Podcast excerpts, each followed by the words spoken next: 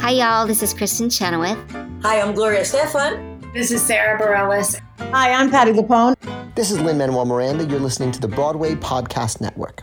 Judy was boring. Hello. Then Judy discovered ChumbaCasino.com. It's my little escape. Now Judy's the life of the party. Oh, baby, Mama's bringing home the bacon. Whoa, take it easy, Judy. The Chumba life is for everybody. So go to ChumbaCasino.com and play over 100 casino-style games. Join today and play for free for your chance to redeem some serious prizes. ChumbaCasino.com. No purchase necessary. Void where prohibited by law. 18 plus terms and conditions apply. See website for details. Hello, it is Ryan, and we could all use an extra bright spot in our day, couldn't we? Just to make up for things like sitting in traffic, doing the dishes, counting your steps, you know, all the mundane stuff. That is why I'm such a big fan of Chumba Casino. Chumba Casino has all your favorite social casino style games that you can play for free anytime, anywhere with daily bonuses. That should brighten your day a little. Actually, a lot. So sign up now at chumbacasino.com. That's chumbacasino.com. No purchase necessary. VGW Group. Void were prohibited by law. See terms and conditions. 18 plus. Hi, I'm Rob Schneider. And I'm Kevin David Thomas. And this is Behind the Curtain, Broadway's Living Legends. Don't forget to follow us on Twitter at Broadway Curtain and make sure to join our Facebook page at Behind the Curtain, Broadway's Living Legends. And you young kids, follow us on Instagram at Broadway Curtain Podcast.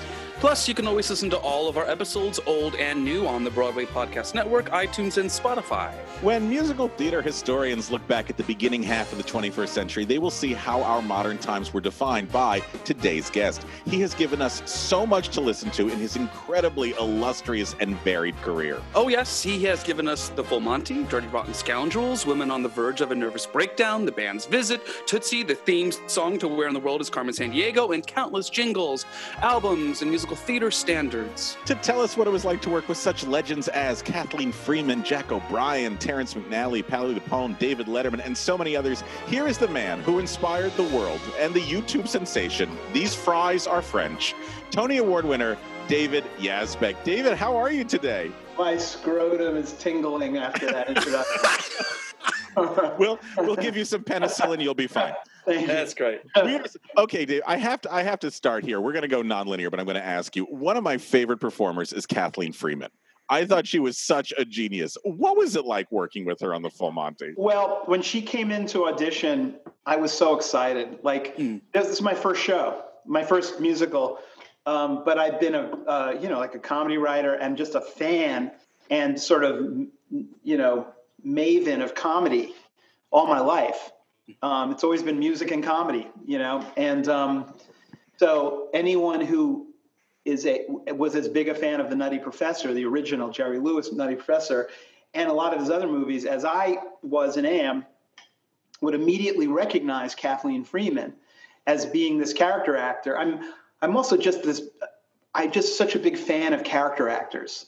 Um, you know, I'll be sitting there you know, with my wife, and she, I drive her crazy watching certain movies because I'll be like, oh, that's Arnold Stang. oh, that's Franklin Pangborn. You know, like. Come on, but... So Kathleen Freeman, who I actually knew a lot about, including the fact that she had been a, uh, I forget what studio it was, but she had been hired as a an acting coach. Um, even as she was this character actress doing comedies, there was a movie called The Collector um, that was just this really weird kidnapping movie that the uh, Samantha Eggar was the star, was the kidnapped beautiful woman, and that Kathleen Freeman had been her acting coach. So when when Kathleen Freeman walked into the audition, I said, "Is it true that that you were the acting?" anyway, you know, she played the old broad that um, Terrence wrote. It's a new character, not in the movie. It was really the this stroke of genius on his part mm. to come up with this this piano playing woman who just shows up. It's almost like she has radar that if there's a rehearsal for anything theatrical going on, she will show up with a piano. And um, and then she gets to comment, and then she has this relationship with um, Horace, who's the middle-aged African American guy, um, about you know expectations of penis size you know so it's like he he structured this character and then you get kathleen freeman who comes in who I, I used to have conversations about timing a joke you know she'd say mm, you know if he if he if he waits two seconds before saying the last word of that punchline, he'll get rolling laughter. She was always right about that stuff. Yeah. Oh my god, Almost- that's incredible. Almost a genius at that stuff.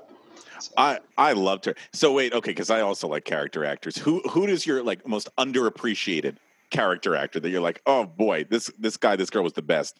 A lot of them are underappreciated. I think my kind of character actors like Jack Warden, Love Jack Warden. Wow. That's mine. Yeah.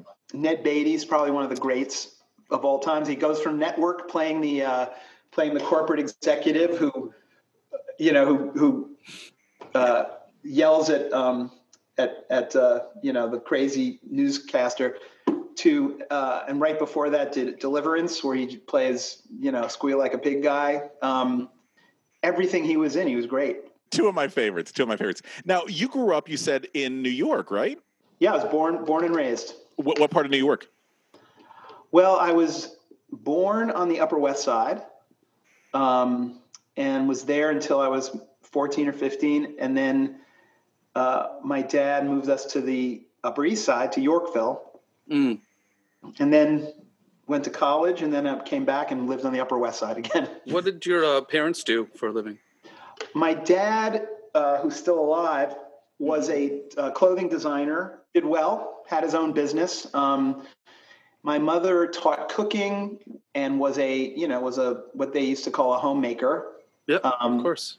She was a spectacular cook and uh, started teaching it and had a, a nice shop, a nice business doing that. That's really cool. So when did the arts and, and music and, and this sort of love sort of get instilled? I mean, what sort of was the flame that that started? Well, I you know I think you're born with it. Um, Yes. but but certainly you know my father was a was basically a creative you know he was in a business but it was a creative business and he i think really wanted to always be a fine artist like a painter uh, he's a ver- very good watercolorist still and but went into business in a creative way my mother was a very good pianist um, very very good and uh, played you know a lot of the classical repertoire and uh, uh, you know and, and other stuff too. Of course. Uh, not not really jazz, but you know she plays show tunes at a party. You know, um, and you know there we were in New York. My mother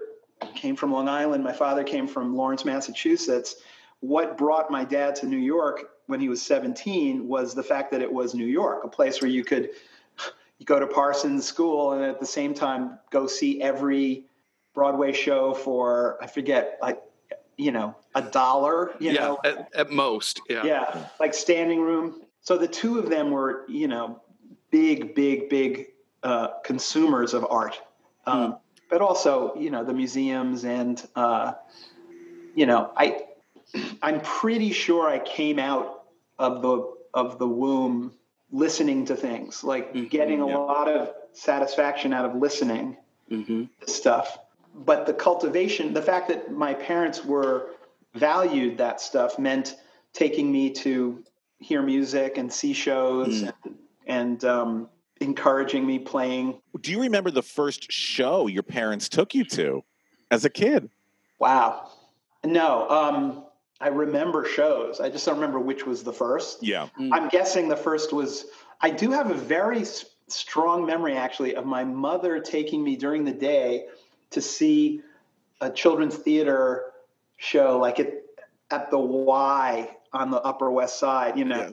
And it was in a, but it was in a theater with real lights. And I walked in, and my mother, you know, like like many uh, New York mothers, and yeah, and my dad was a designer too. So you know, like I they they would dress me up sometimes, Love it. in, you know, like a little nattier than you know. Yeah. So I was wearing this kind of knit tam.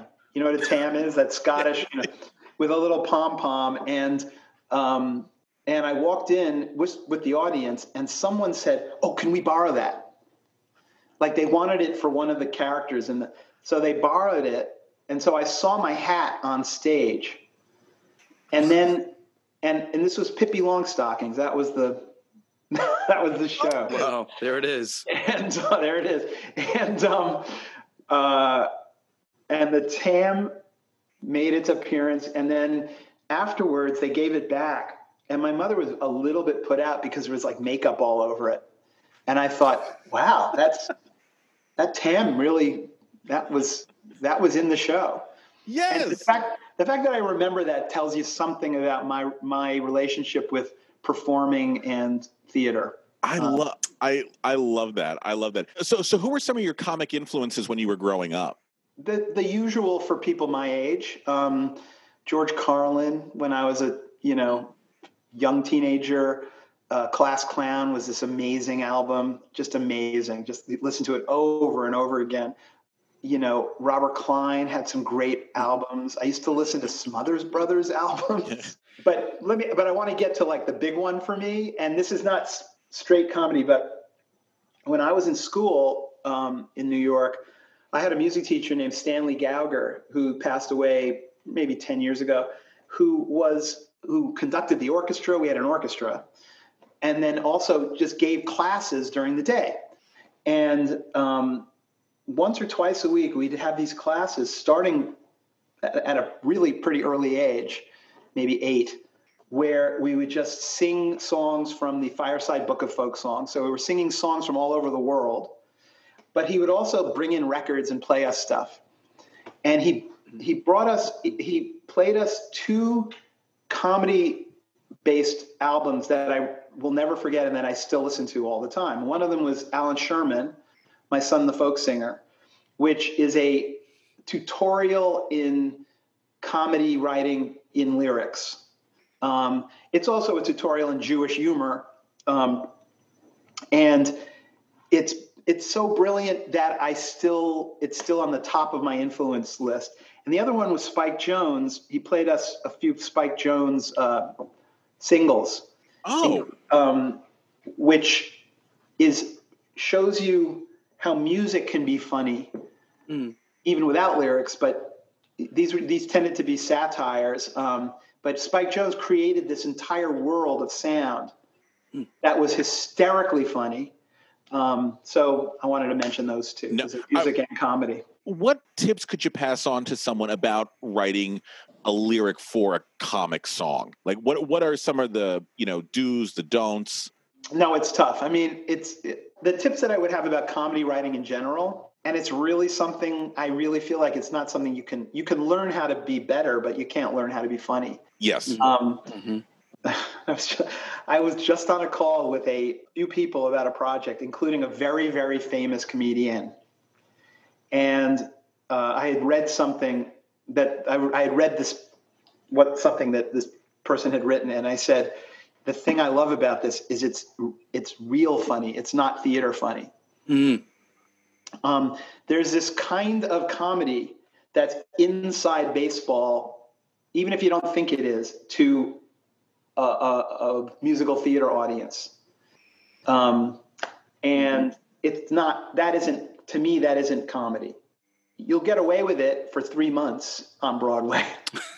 and then people will start coming in who don't consider themselves theater mavens and you're not gonna you'll you won't get away with it anymore um, my first suggestion is exactly the same suggestion but in a different field that i give to when i do master classes just about music or about musical theater writing which is just get your head out of the ass of musical theater. Just pull it out with a pop and get it into other places as much as you can.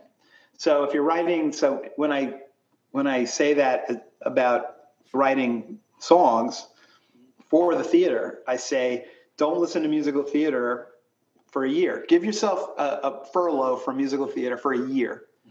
You can go see a show, you know, go see new shows, but when you when you're home listening or when you're on the subway or whatever listening to stuff you're not allowed to. You can listen to anything else anything.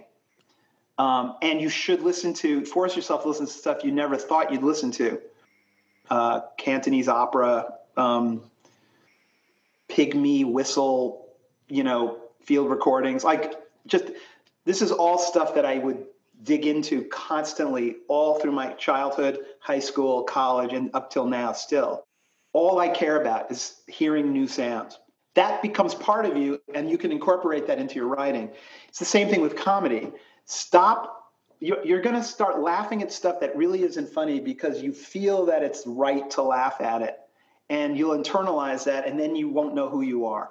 You know, to, I used to talk to Terrence McNally about this, who, aside from being one of the great American playwrights, was also one of the funniest American playwrights. And we would talk about you know who he liked, and it was Monty Python, and mm-hmm. uh, we talk about Saturday Night Live episodes, and you know it wasn't certain kinds of droll plays you know that you would see yeah uh, in the theater. Because you're right. No, I mean you're right. It feels like it can be a little bit you know non-universal if it's if it's like I'm just going to keep making jokes that a musical theater audience is going to enjoy. You want to make sure it's tribal. It's um, tribal, yeah. And here's the thing: it's like with one exception, everybody I've ever written a show with, every book writer, has been a gay man. And without exception, all of them hated tribalistic gay humor. They mm. said they'd say like, you know, and to me, the lesson that I learned was in college, which was really like I really remember this well. And then later, I remember going to see like shows at law schools that friends of mine were in, you know, mm-hmm where all these great, all these jokes that were sort of uh, somehow about Professor Miller or about how you know that dining hall is filthy, you know, all those jokes would just get these enormous laughs, you know, and that's because those were for that audience. And I remember thinking, if you were anywhere else, anywhere in this world, none of those jokes would land. Um, so uh, it's okay if you know that your audience has that particular tribal, you know, but the thing that that stories do and that theater does that's so valuable is even in a specific world showing you something universal um, right so uh, no matter what if, if it's a if there's a play about a, a, a african american family and it's that's it that's the whole play what makes the play valuable to someone who doesn't share that exact history or that exact experience is what's universal in it. And when you find the universal in something that's you're not totally uh, already know about, um, your head explodes. Mm-hmm. It, you know, that's what theater and storytelling is about. And when you when you write something, who's the first person to listen to it? Do you is it do you go to your wife and go hey what do you think of this? Or do you go i'm gonna i'm gonna hold this i'm gonna show it off to the to my to my book writer to the director how does it work? It changes all the time. I mean usually it's the usually it's my collaborator my, the book writer if i were still writing like our our tv scripts and stuff i mm-hmm. probably would have a few people that i would send drafts to and ask for their advice yeah because that's a that's like a tough that's a tough thing to tackle. Um, if I'm writing a four minute song for an album of mine, um, I don't care what anyone thinks. I just want it, you know, like I'm my own worst critic. So I'll just, so I know what I want to say and I know how to f- change it. But if I'm writing a song for a musical, well, when you're writing a musical, unless you were doing all of the lyrics, music, and book and everything, you're part of a collective mind. So you need to um, send it around and uh, see if it fits with everything and everybody. You know, I'll play stuff for my wife if she asks me, but you know, she she has her own thing, and it doesn't it doesn't help me to play. Got it. it yeah. Play you know, it, it only helps if she's so over the top enthusiastic that it makes me feel better for my about myself for the next hour and a half. yes. That's about how long it lasts. I like that. Now, wait, where was college for you? Where did you go to college? Um, I went to Brown, Brown University yep. in Providence, Rhode Island. And you studied? My major was in English and American literature. Mm-hmm. Um, I figured I really like to read, and uh, and it's fun for me. So, um, and I'm and I like to write, you know. Yep. So it's like, okay, mm-hmm. I'll read a lot, and I'll do some essays, and that'll be it. But in the meantime, I'll play in bands. I'll do theater.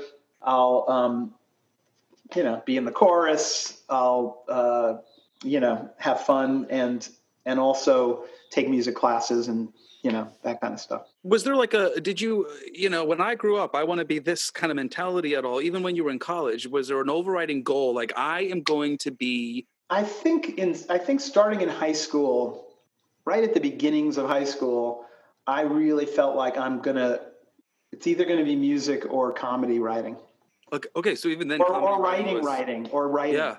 Okay. Like like maybe I'll be a maybe I'll be a novelist, maybe I'll be a comedy writer. You know, but Not performing or being an actor. no, no, or, performing music, Yeah. Okay. Good. Yeah. All right. Never, never an actor.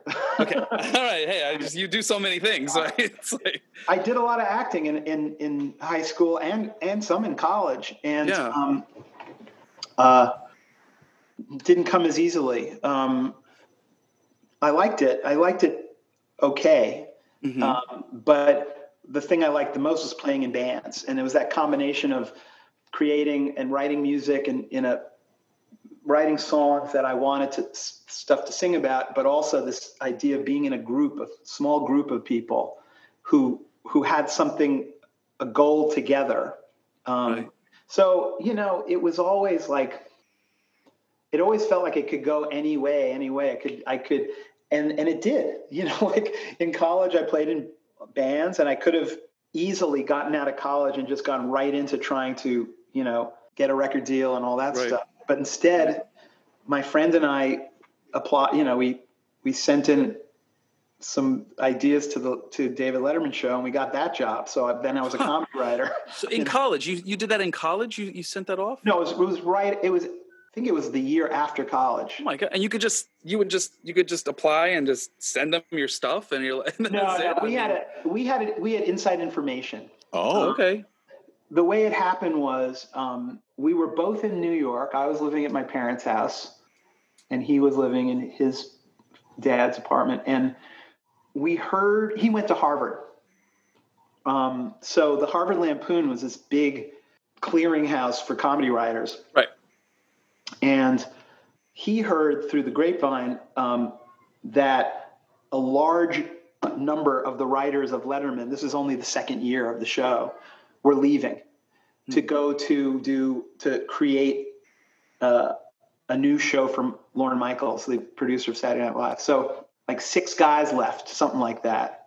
Um, and I say guys because the uh, the world of comedy writing was it still is, but it was even worse then. So I mean, there was one uh, female writer on that show, and that was Merrill Markoe, who's kind of legendary.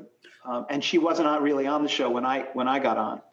Um, anyway, I, was, I always would look around. I'd say like, where where are the women? You know, like Yeah. they were all in like they were like there were women producers and secretarial and stuff, but it's like where are the I know some funny women, you know, like what the hell's going on here? Anyway, um, and I, I guess the Harvard Lampoon at the time, even though even though the president was Lisa Henson, the first female president of the Harvard Lampoon, still had almost no other women writing on it. Uh, so anyway, so that that that we heard that that a bunch of people had left, and they they we knew that you know come the end of the summer they were going to need people.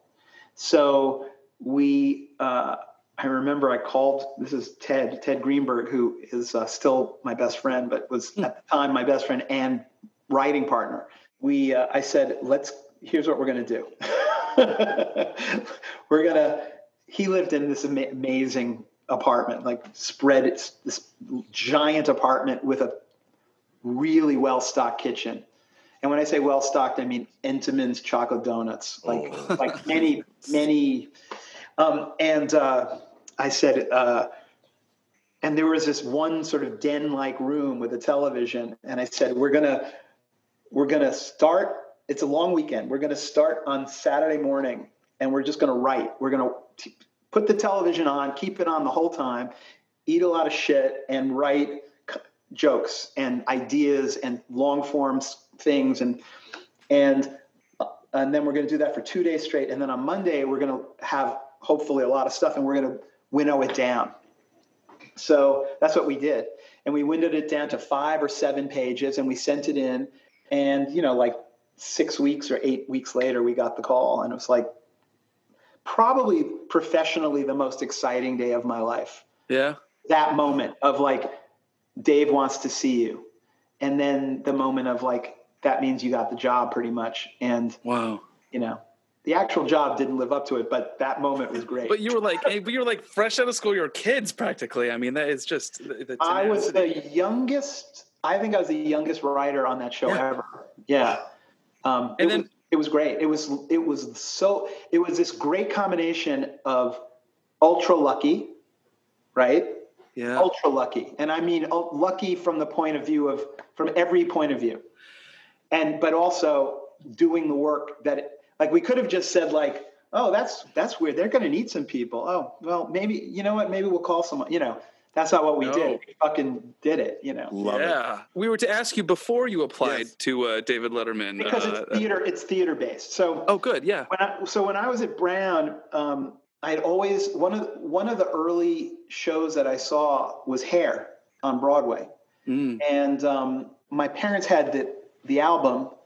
They had the off Broadway album and the Broadway album of Hair, and I used to listen to those over and over and over again, mostly because uh, Galt MacDermot's songwriting and his music was so um, compelling and catchy and different. You know, um, beautiful, beautiful stuff. And uh, so when I was in college, I guess in senior year, I really had this very strong hankering to do a production of it. Uh, and there was a something called like something theater workshop or something where you could submit an idea like, oh, I want to direct this show. And I hooked up with a friend of mine who was a good actor, Sean, not different Sean. And we said, let's we'll we'll direct this together, and I'll musical direct it. We'll we'll both direct it, direct it. I'll musical direct it, and we did it, and uh, and it was really fun, like tremendous fun, doing all of that stuff and being just completely sunk into it. Um, so we did this production, and because people got naked, we had lines for tickets just down this, you know, like Good. lo- like in a school of 5,000 people, we had a line of, you know, like 600 people, you know, it was like crazy. And um, we did it and it was, it really was good. I mean, we, we cast it with just the best people in the school. And I don't mean the best actors because a lot of the people we cast it with were just people who wanted to sing Right. and then th- we were like okay well then you're going to play this part you know so it was a very uh, satisfying um, uh, production and when it, when the summer hit we were looking at each other thinking what are we going to do and Yep. i said i know what we're going to do we're going to go to boston and do this show in boston I, we were so crazy we we sent a letter to michael butler the producer of the original hair uh, who you know who's already rich from Butler Aviation, but who made tens of millions of dollars because he was the producer of Hair. Uh, we said we want to do it. We we have this production that went well here, and we want to do it in Boston. And um, and then we sort of sent it. I forget how we sent it, but we sent it, and then it was there in the ether, hanging there.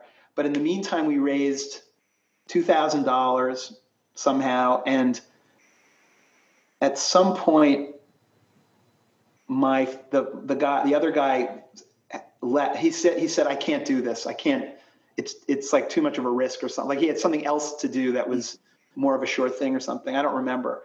We found a theater we we we found the Hasty Pudding Theater in Cambridge know realizing that oh well it's they only use it twice a year you know we can use it all summer and we brought up the cast and we got an apartment like a like a, a single floor of a house in Somerville, and it was 20 people living in three bedrooms or four bedrooms. That must have been out of control. it was it was insane. It, and Insane. all day we wake up in the morning and you know start post.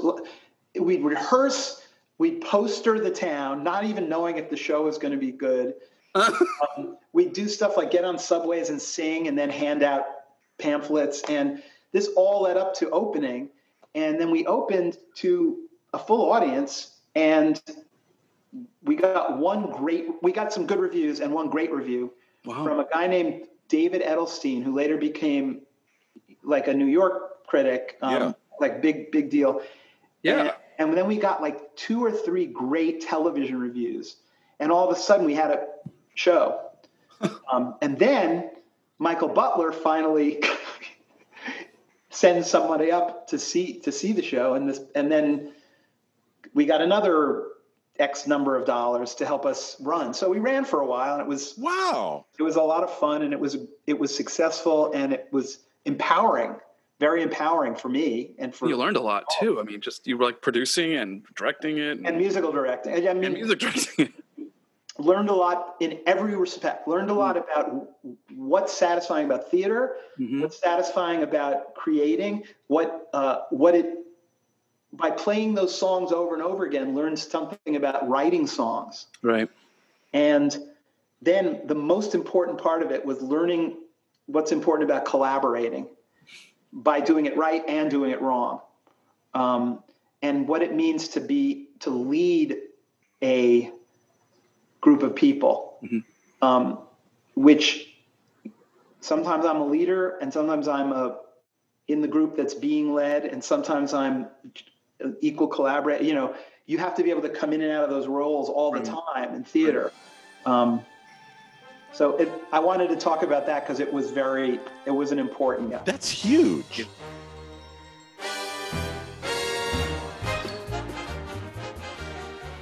Mm, just breezing along with the breeze. Breezing along. Hey, Lucy, where's Viv this weekend?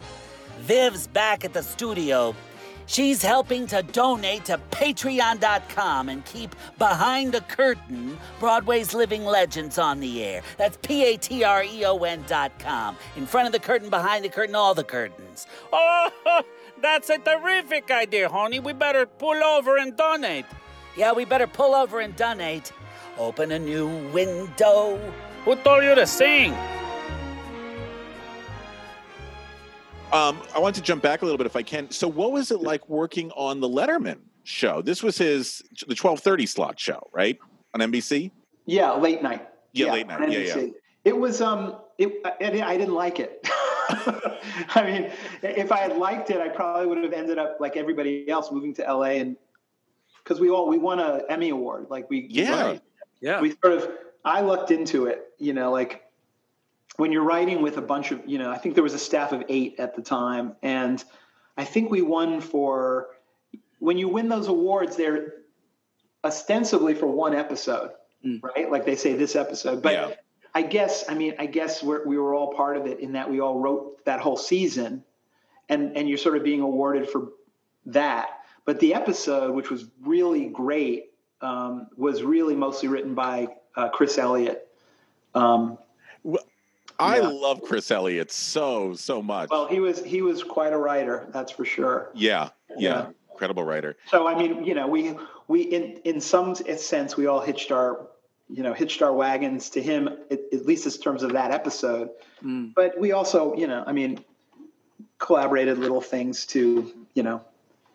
Fun with Velcro, which is sort of like a legendary show. Yes, yes. Custom Made Show is the one that that won the Emmy, Mm-hmm. where every aspect of the show was voted on by the audience. Um, That is so anyway, cool. It was just those were the days of like really interesting experimental. Like I can't remember who came up with this idea, but there was one episode. It's so ta- I, I don't remember who. It was. I wish I could give credit for this, and I didn't even.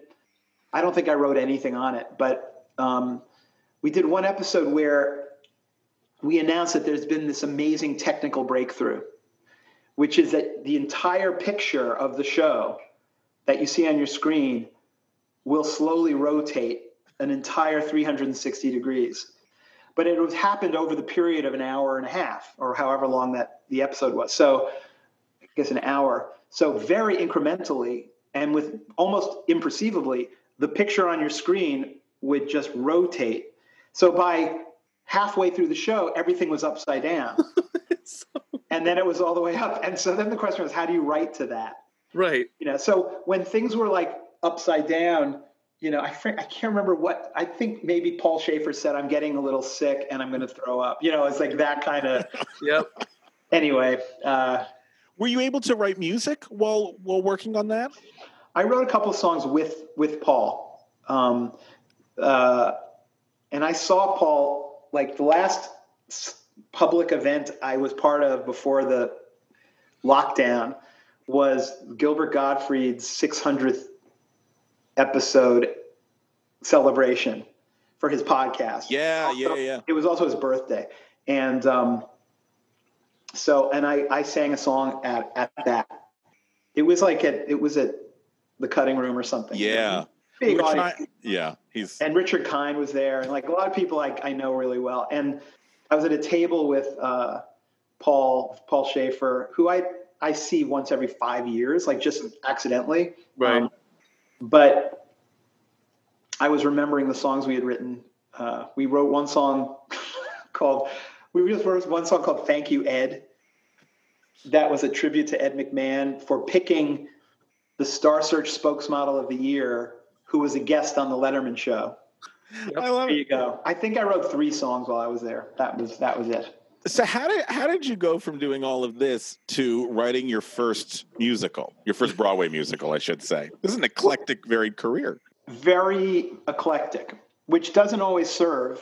Um, but I'm glad. I'm looking back. I'm very happy. About Yeah. Um, after Letterman, I hated the job. I really hated it. Um, after like the first month, it wasn't. Why? What, what, about it was like the, the, uh, not enjoyable? as I love collaborating, and it wasn't it wasn't collaborative enough. It was just like, come on, spit out the ideas, and then and then we'll reject ninety percent of them. You know, Mm-hmm. the rejection was okay. It taught me how to sort of take that kind of you know be able to not be precious, but um, it just wasn't fun. It wasn't fun. Gotcha. Um, so after that, I bought into uh, a recording studio with a couple other guys, and did that for a while. Just sort of did music. We ended up we ended up falling into doing a lot of jingles, Yeah. um, which was uh, really fun briefly. And then about a year in, I realized if I keep doing, and it was very lucrative. And I realized if I keep And you were doing synthesizers and computer software at this time, not to get nerdy on us, but like, I mean, you were using music software and not, you know, because the, you know, we're, computers were like, you know, they were present, but you know, Finale, Sibelius, all of Logic, you know, all these tools that we have today. Oh, that was all. No, yeah. I mean, so I started. I I learned going way back. Yeah. Um, when I was like 14 or 13, we had uh, one of the teachers at my school had a girlfriend, or was maybe trying to get her to be his girlfriend, who who he invited to come to the uh, to the assembly on Wednesday morning and bring her massive Buchla synthesizer. Buchla was like one of the pioneers along with Moog. Um, So she, so she brought it, and I'm sitting there, and I'm just like totally blown out. Of, You know, my mind is blown because it's this massive machine with all these plugs and stuff, and she's doing sounds like not just, you know, synthy wild sound. So I asked her, "Can I take lessons?" So she sort of let me hang around and gave me some lessons on this Buchla synthesizer. And then when I got to Brown, they had an ARP 20, 2600, and they also had a um, the very first Synclavier uh, digital. So I, I've always done mu- electronic music. Great. So always. you always catch, yes, that makes And sense. at the studio, we actually got um, we actually convinced Kurzweil to let us uh, demo, let us use our studio as a demo for their first extremely expensive and extremely bulky uh, symphonic synthesizer. So we had it there. So yes, we used a, lot, a lot of synthesizers. All right, thank you. All right, so you had your own recording studio, and then you I could love it. record other people's stuff. You could record your own stuff. You had a place we to did a, play. we did a lot of jingles. It was, uh, you know, we ended up being a 24 track studio with a really good mixing board. And uh, my friend Billy Strauss was, who's a, was and still is a great producer, engineer, and musician and songwriter. Um, and uh, we just started doing lots of jingles. And uh, we had some friends who our age who were sort of coming up in the advertising world. And all of a sudden, we we're doing beer commercials and all this stuff. And and it's very attractive because it's very lucrative, especially if you're singing on them. And I sang on on some of the jingles, and um, and then I realized I'm going to have a nervous breakdown if I keep doing this. So I stopped. and made a bunch of. Uh, I had been making my own songs, so I basically had a demo reel, and that demo reel led to plus a series of showcases with a band that I put together, led to a record deal Mm-hmm. with Capitol Records that I got a few re- records, a few uh, songs produced in England with my absolute legendary hero, Andy Partridge from XTC, who's still one of my absolute idols. But then that deal fell through, but then I got a different deal. And like that, so that started this other career.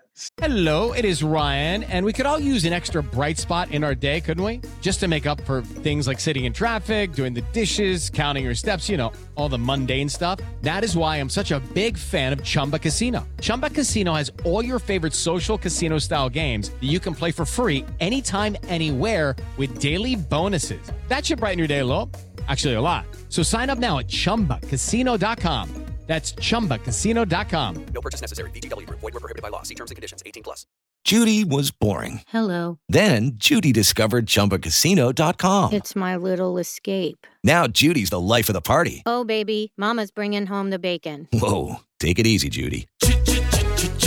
The Chumba life is for everybody. So go to ChumbaCasino.com and play over 100 casino-style games. Join today and play for free for your chance to redeem some serious prizes. ChumbaCasino.com. No purchase necessary. Void were prohibited by law. 18 plus terms and conditions apply. See website for details. So how did how did you get involved with the Full Monty then? So, all right. So that's what we're getting to. So I did that for a while, you know, like I, I was still writing too. Like I wrote some stuff for HBO and I wrote some, uh, a lot of children's stuff because it was really easy for me to write children's songs and scripts. Right. Um, but I was also touring like with my band occasionally, like doing these East Coast kind of loops and finding it really frustrating.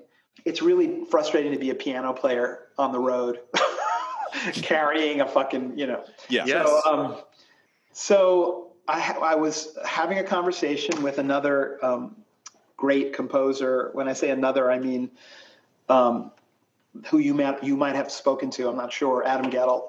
No, I know you guys are friends, but we have not talking talked to him yet. Adam, Adam, and I were in a band briefly in New York when he was 20 and I was 25. Oh my gosh. Wow. Called Barn, and he played bass on, and he was great. And um, he sent me last year this sort of remastered demo reel that we made, which I will I will put out at some point because it's Amazing. so weird. It's Amazing. so it's so weird. Um, anyway, I was call I called him because he had had Floyd Collins was off Broadway, and I'd seen it and I thought this is Yep. this is the real thing. This Yep. is like, and uh, so I called him. I said, "Look, I can't stand touring anymore. It's just this this whole thing. How do you do? How do you do? How can I do a show?" Mm. And he's because I, was thinking maybe I'll go to a workshop, one of these ASCAP workshops or BMI or something like. that. Mm-hmm. And he said, "Nah, that's not for you. You're already a songwriter. You should just jump in." I was like, "Well, what does that mean? Yeah. that. How do I jump in?" You know, he's like, "Jump in with both feet." so you know, I thought that's not helpful. Um, but a few weeks later, I got a call, and they had been looking. They meaning Jack O'Brien, the direct, the eventual director of the Full Monty, and Lindsay Law, who was the producer.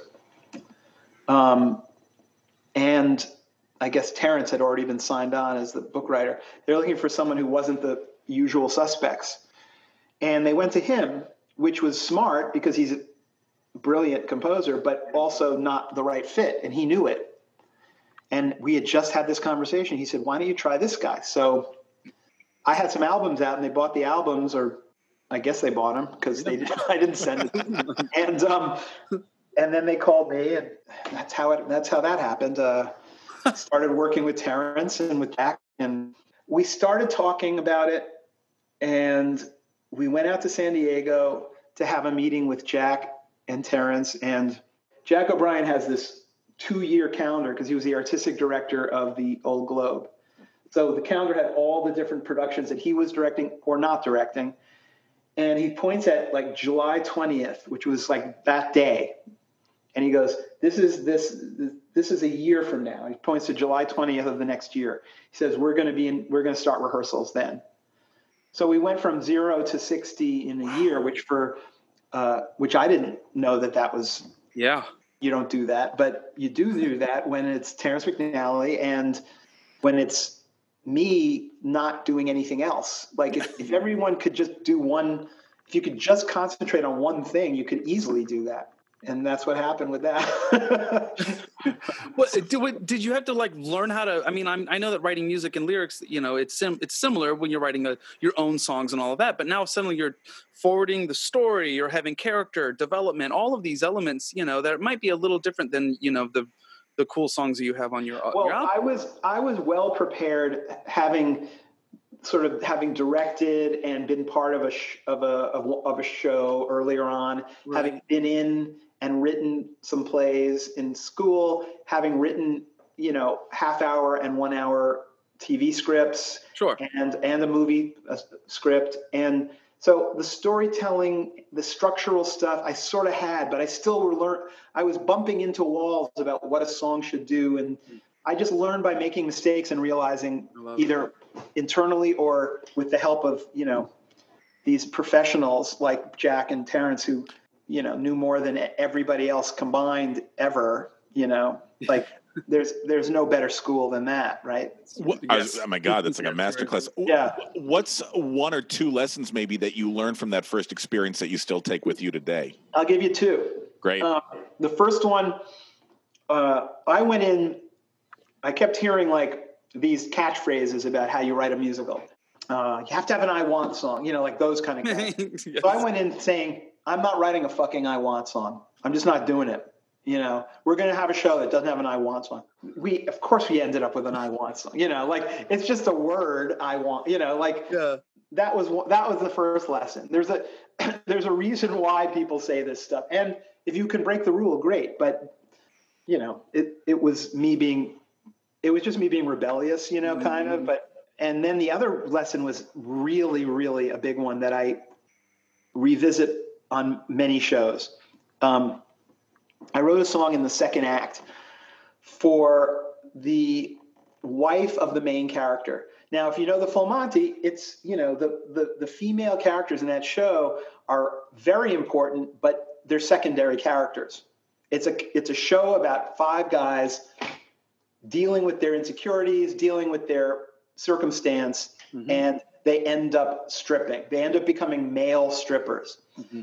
So I wrote a song for the women in the first act that was kind of like a, a an empowering song called "It's a Woman's World." Mm-hmm. Um, that song's fun, but it's also really important because you have two of the male characters hiding in the bathroom, hearing that song and being just like terrified. The concept of it being a woman's world, which it is there because the men are out of work and the women aren't, um, is terrifying to these sort of guys, these Yes. You know. So in the second act, I wrote a song for Jerry, the lead character's wife. Jerry's Jerry got put in jail. There was a raid because they were practicing stripping or something. It's just it's in the movie that that element. And the wife bails him out. And it's, you know, like this guy's a real fuck up. So she's sort of like, how are you gonna how are you gonna be how can you be a father if you're like this mm-hmm. in jail? And because he's been to jail before too. And I wrote this song where she's sort of it's a ballad and she, she's singing about what happened, you know, like you know, we had such a lovely honeymoon. It's called Made Maid of the Mist and this is this takes place in Buffalo, so you're near Niagara Falls and Maid of the Mist. So when when the song was sung in the workshop by Dana Reeves, Christopher Reeves' widow, who's mm. now also passed away, um, she sang it so beautifully. Mm. And I'm looking around and I'm like, wow, they're crying. You know, like I've written a lot of songs, but I've never seen people crying. You know, so I'm feeling, you know, patting myself on the back, and and then we go to we go to San Diego and we're in rehearsals, and when I first start to get to see the whole show with all the songs, I start really start getting this little bug about that song. Hmm. Like, what is it about that song? It's still good, but you know.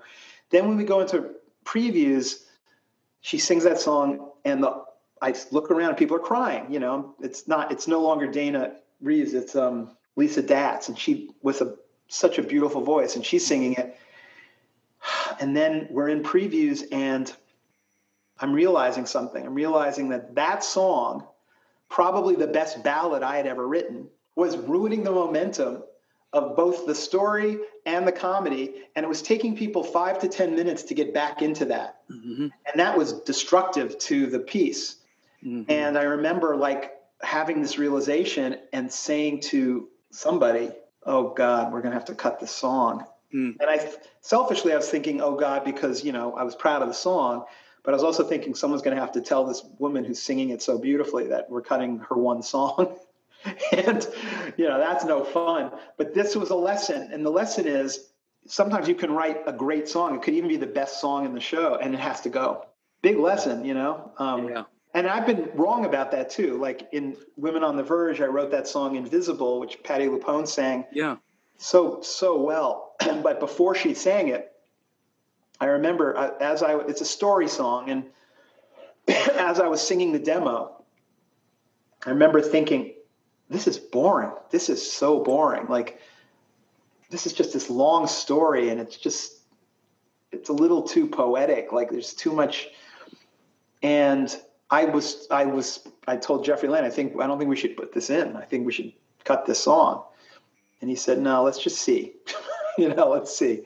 And then I saw Patti LuPone sing it, and I realized, oh, if some if someone's acting it and singing it Right. right, it really works.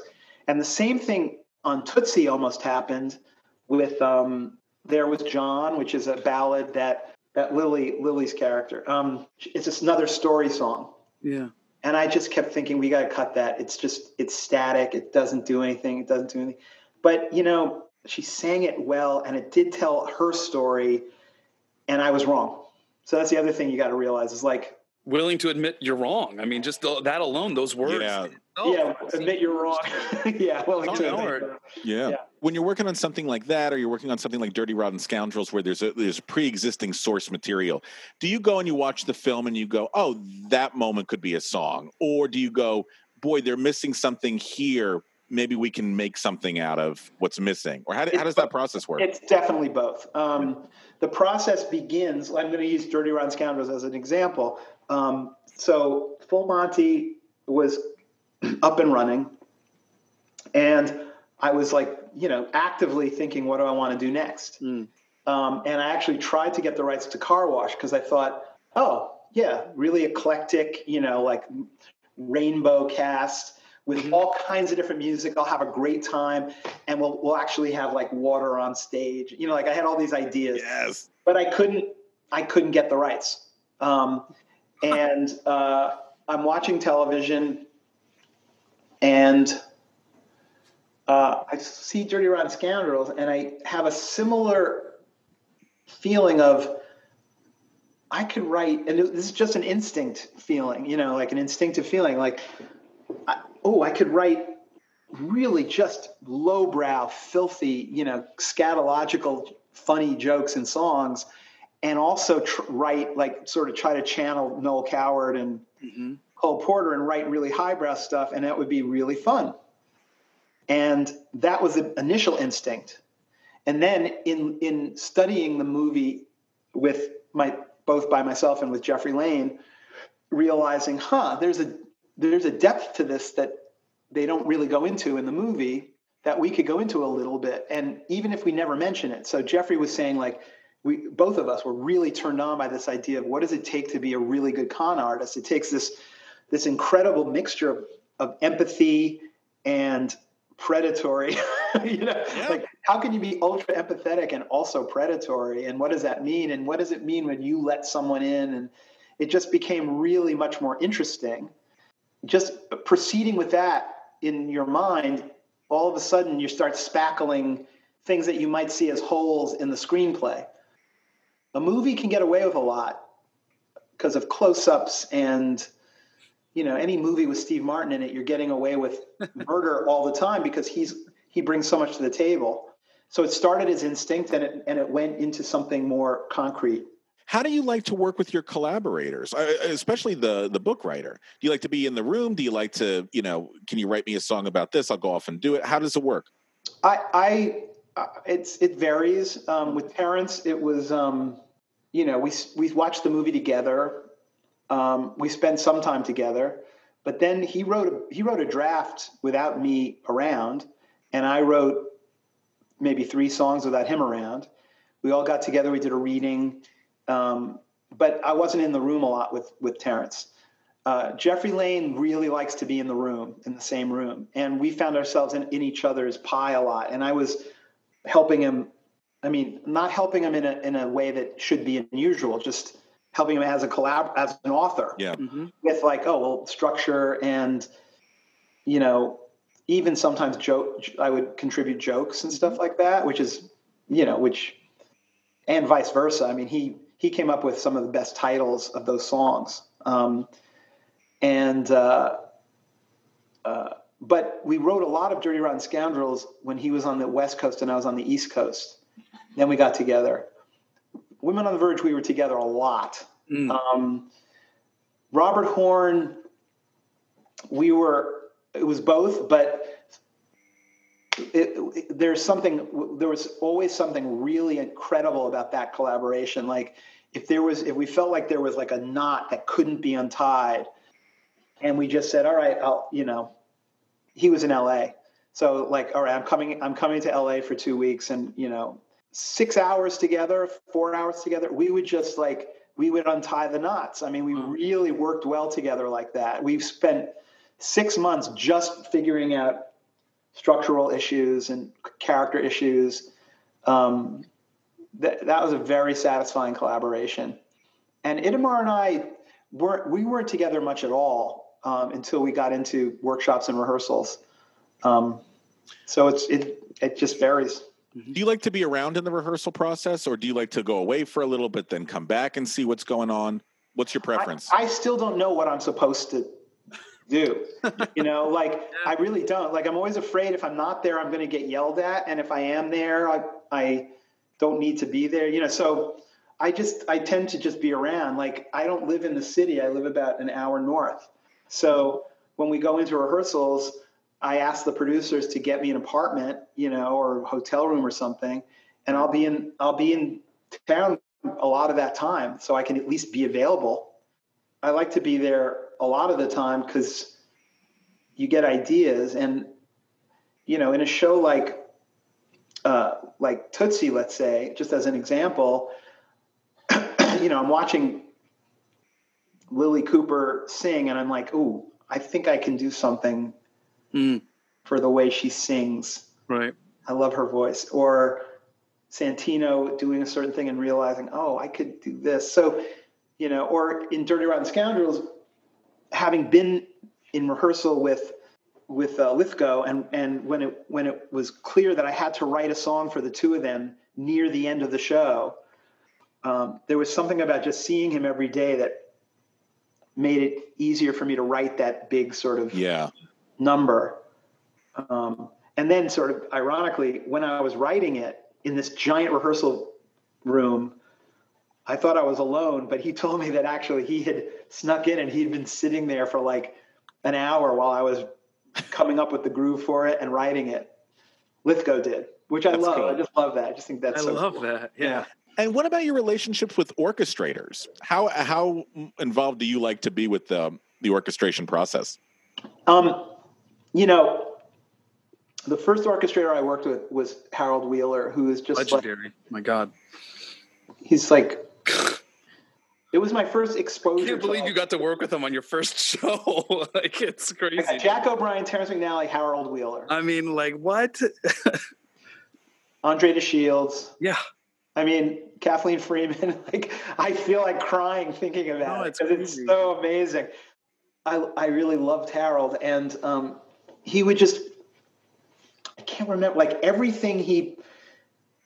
I don't remember how involved my demos were. Some of them were pretty involved, and some of them Like adding other instrumentation and you know. Yeah, like horn, like horn lines. I I love doing, and he was, but he, but he, he just added so much to that whole score, and I was thinking about this yesterday. Actually, there was a song, um, Oklahoma question mark is a song in that. Oh no, no, that's in Dirty Rotten Scoundrel. Dirty Rotten, he also did Dirty Rotten Scoundrel, and and uh, he just added this one little bending. Da da da da. Uh, Oklahoma, and then he added.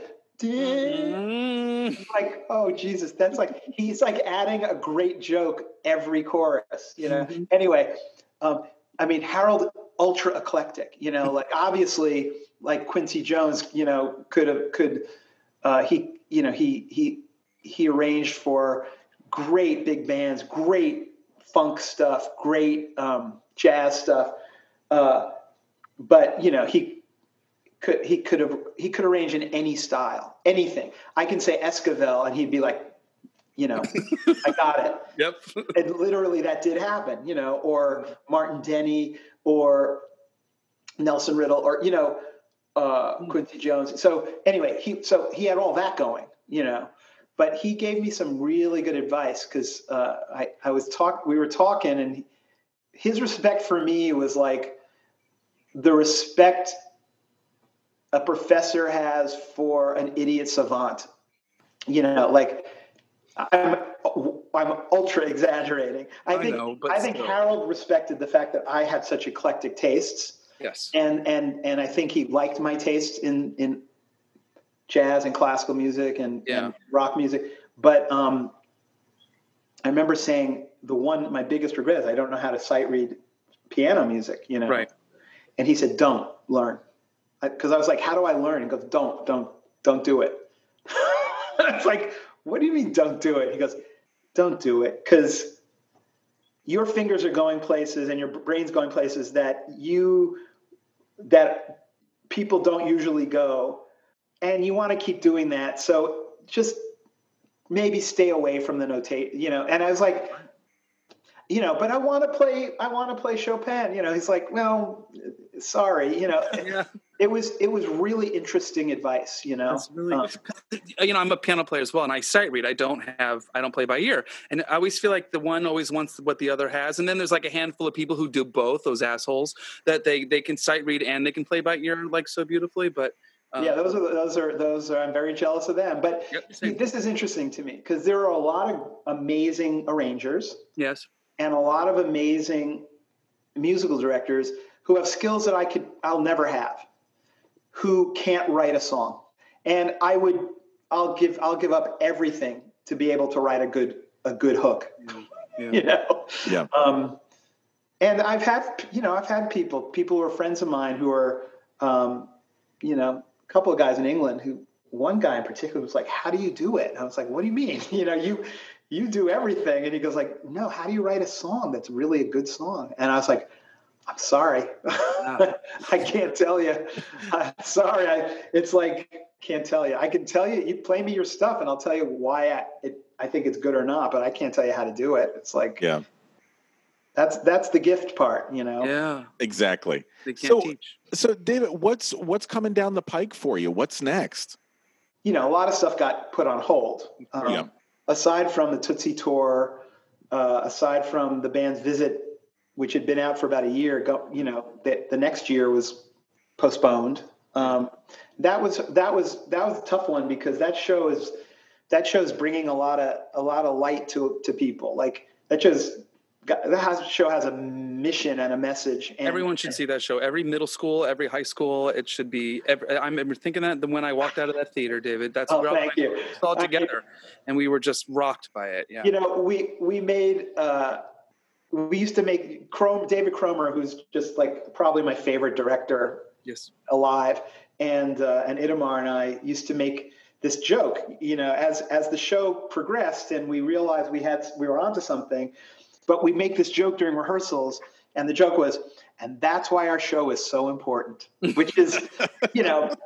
Which is how everything has been promoted these days. I mean, everything, Hadestown, you know, all the shows, you can't get away without saying, and that's why our show is so important. That's why you have to spend far too much money for a seat this big to see our show because the world needs you. So we we made that joke over and over again, and then we're watching the show at one point uh, after it opened, and, and I'm with Itamar, and he says, he turns to me and goes, You know something? Our show's pretty important. and I'm like, the story, you know, that's because the story, which is comes from the movie, is so beautiful, and because we service that story so well. Yes, um, yeah.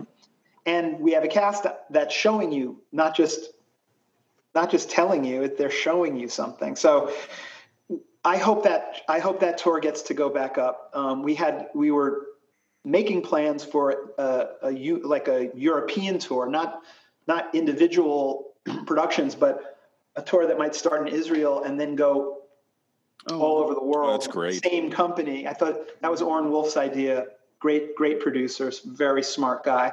Um, um, i was working on we had done a great reading of the princess bride um, for disney uh, which i was writing with bob martin and rick elice and they just they just honored they honored william goldman's book and writerliness really so well and uh, i'd written a bunch of a bunch of good songs and okay. we did a wonderful seems like a good fit. It was i mean it really it's really good. Like uh, i have no reservations about it. We we were getting ready to find the right director and we were getting ready to uh, you know maybe go into rehearsals for something in january but I, that seems like it's gotten pushed back at least a year but there's one show i'm writing that's just very very weird and with Itamar Moses, who wrote the band's Visit book, but also Erik Della Penna, who's the guitar player in my band, who's a great songwriter. And it's about it's a subject that I've been really obsessing about for about 20 years, and I wasn't able to somehow get into it myself. So I just told Erik the story, and we just started writing songs. So, so you're writing this with somebody else. You're writing the score for this with somebody else. Yeah, and what's interesting is we're we're it's not like I'm doing the music and he's doing the lyrics or vice versa. We're just we're just doing whatever whatever. And then he'll That's send me- exciting. no, it's great. He sent me um so much trust. yeah, well, you know, I've been playing music with him for a long time. I know how good he is. Yeah. Um, but you know, he sent me uh, the very first thing we worked on together. He, he sent me this beautiful, beautiful uh, demo, just music. Him, playing- he's a guitar player. He plays guitar and lap steel and all that stuff. And he sends me this thing, and it's gorgeous. And the lap steel's playing the melody, and I'm just like, sat down with it. Probably took me about an hour. I wrote a, a set of lyrics to it, and it was just like it's just the perfect blending of the two. And then later, I did this exact same thing. I sent him this piece of sort of martial sounding music, and he just sent me back lyrics. So it- great collaboration. In the meantime, Itamar Moses is, is trying to tell the story in a way that serves you know what we want to do musically, uh, and it's a true story. So he also wants to serve the story itself. You're busy. He's, Yeah, a, well- he's a busy man. God. Yeah, there's another thing. I oh yeah, there's a film. There's a couple of films, film pieces, film projects too, which Ah, which is like the thing you need to be doing right now, especially Yeah. an animated film. yes, of course. So we can all be gathered together again in theaters. You know. Well, we look forward to that. Yeah, we do. David, this has been such a joy for us. Wow, we really went on, didn't we? No, it's you gave us so much time. I finished my whole smoothie too. I'm like, good. that was our goal. That was our goal. This is this has been absolutely great. But you know, seriously, from Kevin and I, thank you so much for creating such fantastic work, but also such eclectic work that brings such a unique voice and a unique way of looking at the world into our worlds. It's great. It's really fantastic. So thank, Thank you. you. Thank that's you for very. Really that's nice appreciate to hear at this at this stage of things. It's a very very um, very uh, empowering thing to hear. I really appreciate it. We appreciate Thank it. you. Thank well, you. we appreciate you. All right, listeners, till next time. Fuck Trump.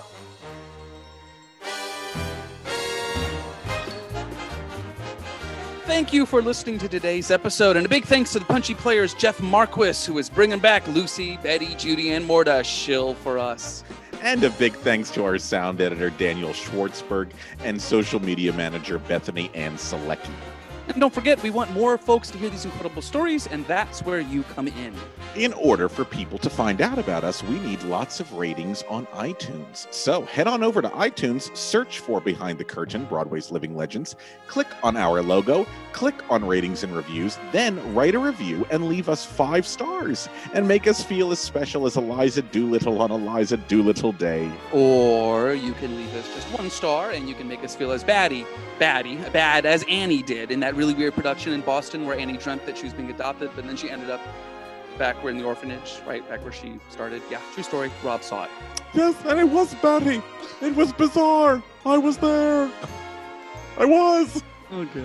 So head on over to iTunes and make us feel even more special than we already did.